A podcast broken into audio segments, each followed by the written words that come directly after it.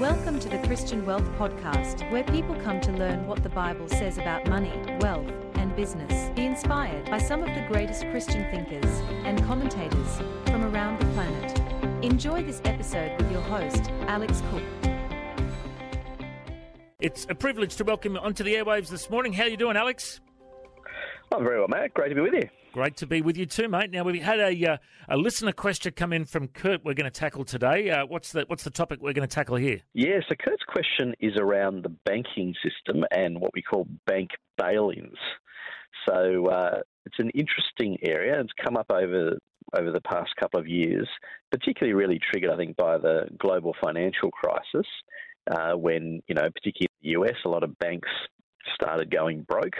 And of course, a lot of Australians asked, you know, could that happen here? You know, could banks in Australia go broke? And if so, what would that mean for their deposits? So it's actually you know, a really important question. Um, but to sort of, I guess, address um, why this would occur. So, really, when you ask a question about bank bail ins and the alternative, which is what we call a bailout, really what we're saying is that the bank is in financial trouble, uh, which happens from time to time. You know, they've lent they've lent too much money to some people, or, you know, they've got risky loans on their books, and the bank gets itself into financial strife. Uh, and therefore, someone needs to step in to, to fix the problem. And so the two main options that are sort of bantied about uh, one is a bailout and the other is a bail in. And there's a very important distinction between the two and how this, you know, could affect listeners. So, in a bank bailout, which is what happened in the US back in the global financial crisis, uh, the bank started to, to, a couple of banks went under, and so the government stepped in. They put money into the bank, and they became a shareholder in the bank effectively and propped it up.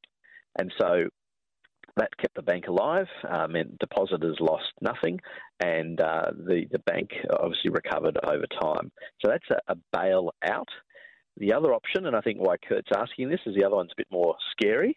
In a in a bail in, they essentially to fix up the bank, they recapitalise it by taking depositors' funds.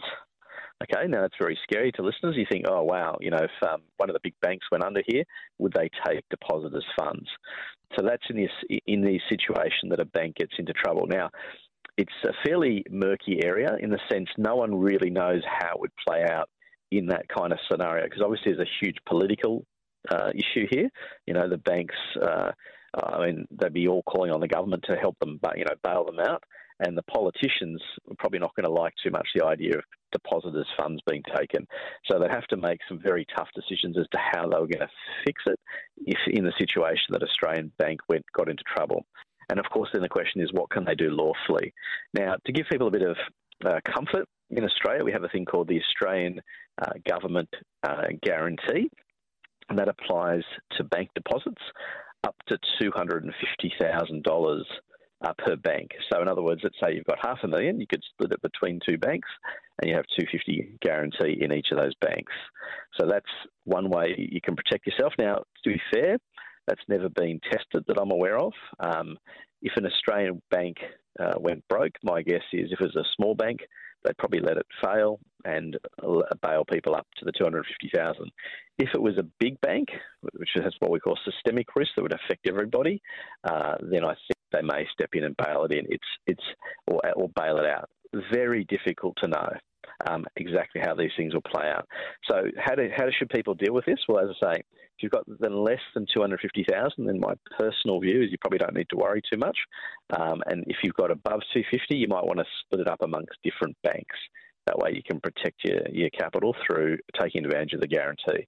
Um, you know, the guarantee is only valid up to what the government, of course, is ultimately willing to do.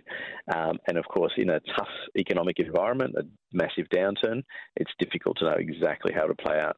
So you want to try and also stick to the more conservative banks, and this means you're going to have to do a bit of research here to see which banks are the, are the safest. And that's very difficult to answer on air because, you know, as I say, requires a fair bit of research. But that's what a bank bail-in is, though, where they recapitalise the banks by taking depositors. Now, just in terms of history, this has happened before globally.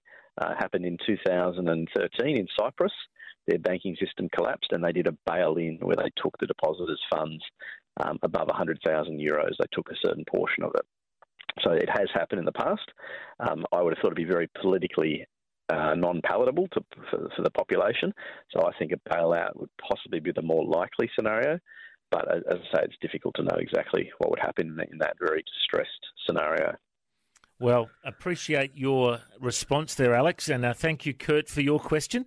If you've got a question you'd like to ask Alex, phone lines are open on 1 800 316 316.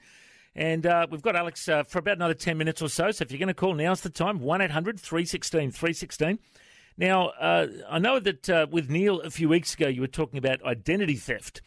And uh, mm. there's been massive uh, news story in the last few days about the Optus hack, Uh, with about 9 or 10 million Aussies have had their data stolen. Uh, is mm. there a, an impact on, uh, on our listeners today, mate? Look, potentially. I mean, at this stage, obviously it's early days, so we're, we're waiting for Optus to really tell us what's happening. In fact, I heard this morning that they've been threatened with they've got to pay a ransom, so to speak, um, and otherwise they're going to release 10,000 people per day or something like that. Some effect I heard on the radio earlier today. Um, so it's probably early days yet, but the, the risks are this. So these are the risks. If someone steals your identity, and so they get you know your name, your date of birth, your passport, your driver's license, etc. Then what they can do without you knowing is they can apply for credit in your name. So they can apply for a credit card, a personal loan, etc., and take that out.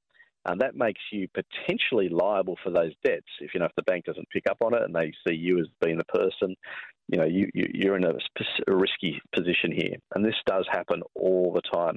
And so the comment I made when I was chatting with Neil about a few weeks ago is a lot of people don't take action on these things till it's too late. And they kind of think, mm, oh, it's not going to happen to me. You know, we kind of dismiss it. But this Optus one, I think, is a perfect wake up call for people to now take action to protect themselves.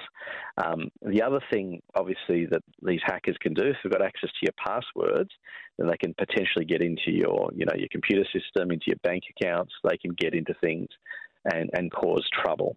So it's you know, the classic mistake people make is obviously they use the same password for every website they, they access. And these days, you know, you might access, I don't know, 20, 30, 50 different websites depending on uh, what you do.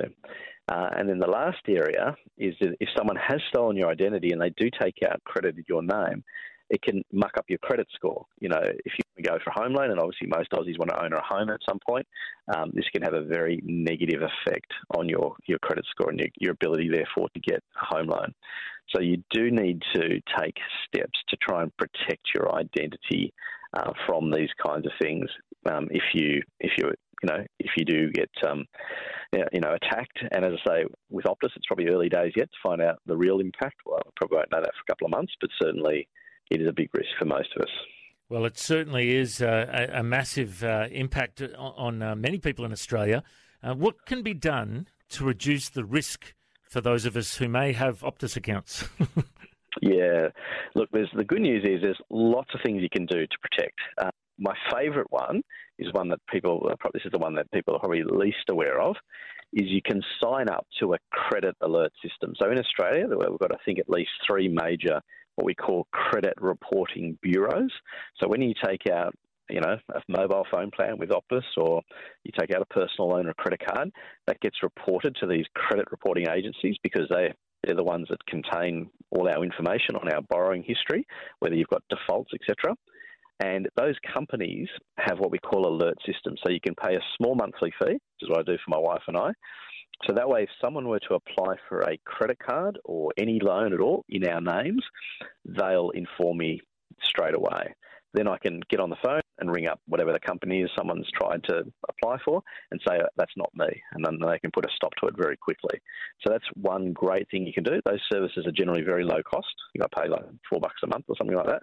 Uh, and that way you can you know, be aware if someone has stolen your identity. So that's the first one. The second one is the password issue. Now, as I say, many people just use the same password over and over. Get a service like LastPass, or there's a few other ones, 1Password, things like that, where you um, essentially can access uh, the websites through your computer with a different password for every website, and it will remember it for you and it pre-populates it. That way, you can use you know cryptic passwords, and the probability, therefore, of someone accessing you know your banking website and things like that drops significantly. You're making it very hard for them. And uh, one that's along the lines of that is what we call two-factor authentication.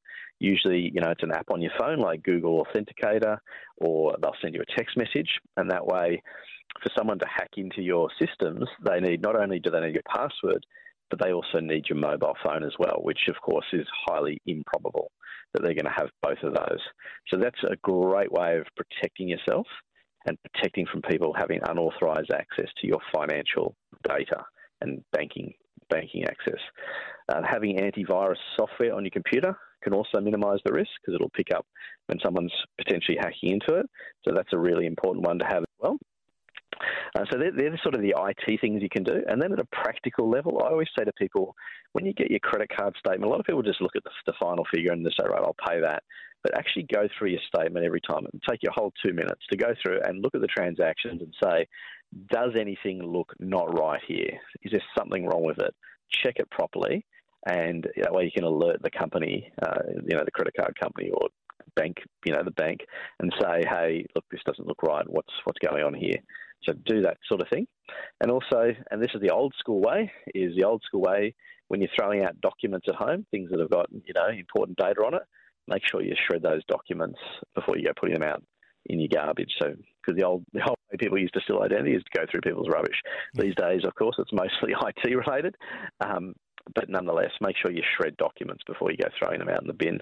That way, you're reducing your risk. So there's lots of things you can do to significantly reduce it. It's not it's not perfect by any means, but you can do a lot to protect yourself financially from these things and reduce the stress. Because I tell you what, this is a big issue for small business. The, the stress that comes in if your systems get hacked is is massive. Yeah, very good advice there, mate, and uh, certainly uh, a big story to watch. Uh, what's happening with Optus there? Now, uh, last week I know you spoke with Neil about the stock markets, and there's been uh, quite a lot of movement on the stock market recently. Uh, what's uh, what's the latest uh, advice you've got uh, for those uh, who are looking at the stock markets at the moment? Yeah, so look, since you know last week I said to to Neil, we called it Is chaos coming?" You know, there's a lot of storms around the world at the moment brewing, um, and since then markets have fallen probably about five five percent or more. The stock markets around the world. And so the question really sort of should be, you know, is there something that people need to do? And so what I say here is, look, always ask yourself, why am I investing? You know, am I investing for the short term or am I investing for the long term? So for most of us, you know, our super is something we generally can't touch until we're 65 or more as a general rule. Um, and so you don't, you don't, you can buy good quality assets and forget about it and let, let time take care of itself. On the other hand, if you are, if you, you your your time frame is short, so like a common one out, people say to me, Alex, um, oh, you know, I want to buy a house in two years' time, and my message is always the same, you know, keep your money in cash because you can't be guaranteed that in two years' time, you know, the stock markets are going to be higher than when they are today. They might be lower. So you, have got to have your time frame should be the big driver. Stock market's falling five percent. You know, whoopie do. At the end of the day, it's not really a big deal. If you're buying good quality assets, you know, companies are going to be around. What rail, you know, rain, hail, or shine. You don't. I don't think Woolies is going to go bust anytime soon. For example, you know, all those sort. Of, if you have that sort of long-term perspective, you shouldn't be concerned at all. You know, go back to, to doing what God has called you to do, and not not worry about your money. But as I say, your time frame will have a um, a big impact on, on what you do. Um, but I call this the sleep at night test. So I, you know, I talk to clients about this sort of thing. I say, look, how will you sleep knowing where your money's invested? Do you know? Do you understand where it's invested? Do you understand the ups and downs? What the risks are of any particular investment you have? Make sure you understand what you're investing in. You know, and that's part of good Christian stewardship. You know, we don't just put our money into anything. We make sure we understand what that investment is, what its risks are, and what the potential outcomes are. And we do that before we invest any money. That's good stewardship. So um, yeah, that's that's some sort of simple things to think about. Um, yeah, in terms of you know how you address the current situation. And you know, I guess as Christians, mate, we've always got to come back to you know Jehovah Jireh, our provider. We just got to trust in the Lord, don't we? Hey. Hundred percent. I mean, to me, at the end of the day, the money we have, it's really God's money. You know, we say, you know, um, you know, I take the view that God blesses us with all different amounts. Some of us have a little, some have a lot, but we all have that same responsibility to look after it as though it is God's money. And that we want to do good things with it. You know, money is purposeful, and we want to do well and do good with it. Um, but the other thing, and I think this is the good thing, you know, when we hear these challenging times, and you know, unfortunately, you know, fear creeps in. It's a great reminder for Christians to hold money loosely. You know, we shouldn't be holding on tight. We should be thinking to ourselves, okay, if tough times come, who can we help? You know, who can we support? What ministries, you know, are suffering? What, what can we do to help others during these times? Because uh, that, that kind of uh, mentality is one where we, as you say, Jehovah Jireh, He's going to provide for us. And so we want to sow in and help other people at this time. So the, I think that the challenge when times get tough is we become our, our inner human, if you like, our inner, our inner man starts to withhold when in fact, as uh, we need to step out in faith and say, what are we going to sow into? Who are we going to help? Who are we going to bless uh, when tough times come? Because that's a massive opportunity uh, for the gospel, uh, you know, to show joy in, in tough times. And, uh, you know, we have an awesome God who can provide. You know, God is supernatural. He's above and beyond our circumstances. You know, God's not worried about stock markets falling or anything like that. You know, if we take sensible steps, we be practical and sensible with our money. We act as good stewards, and then we live generously. You know, we're going to be we're going to be fine. Absolutely. Well, it's always good to uh, get some good advice for you each week here on Vision. And once again, if people want to find out more about uh, Wealth with Purpose, uh, they can uh, search up the website wealthwithpurpose.com. There's free ebooks, there's a toolkit, there's free videos and podcast content. They're also on social media as well. Uh, Alex Cook, it's always a privilege catching up with you, mate. Thanks for your time.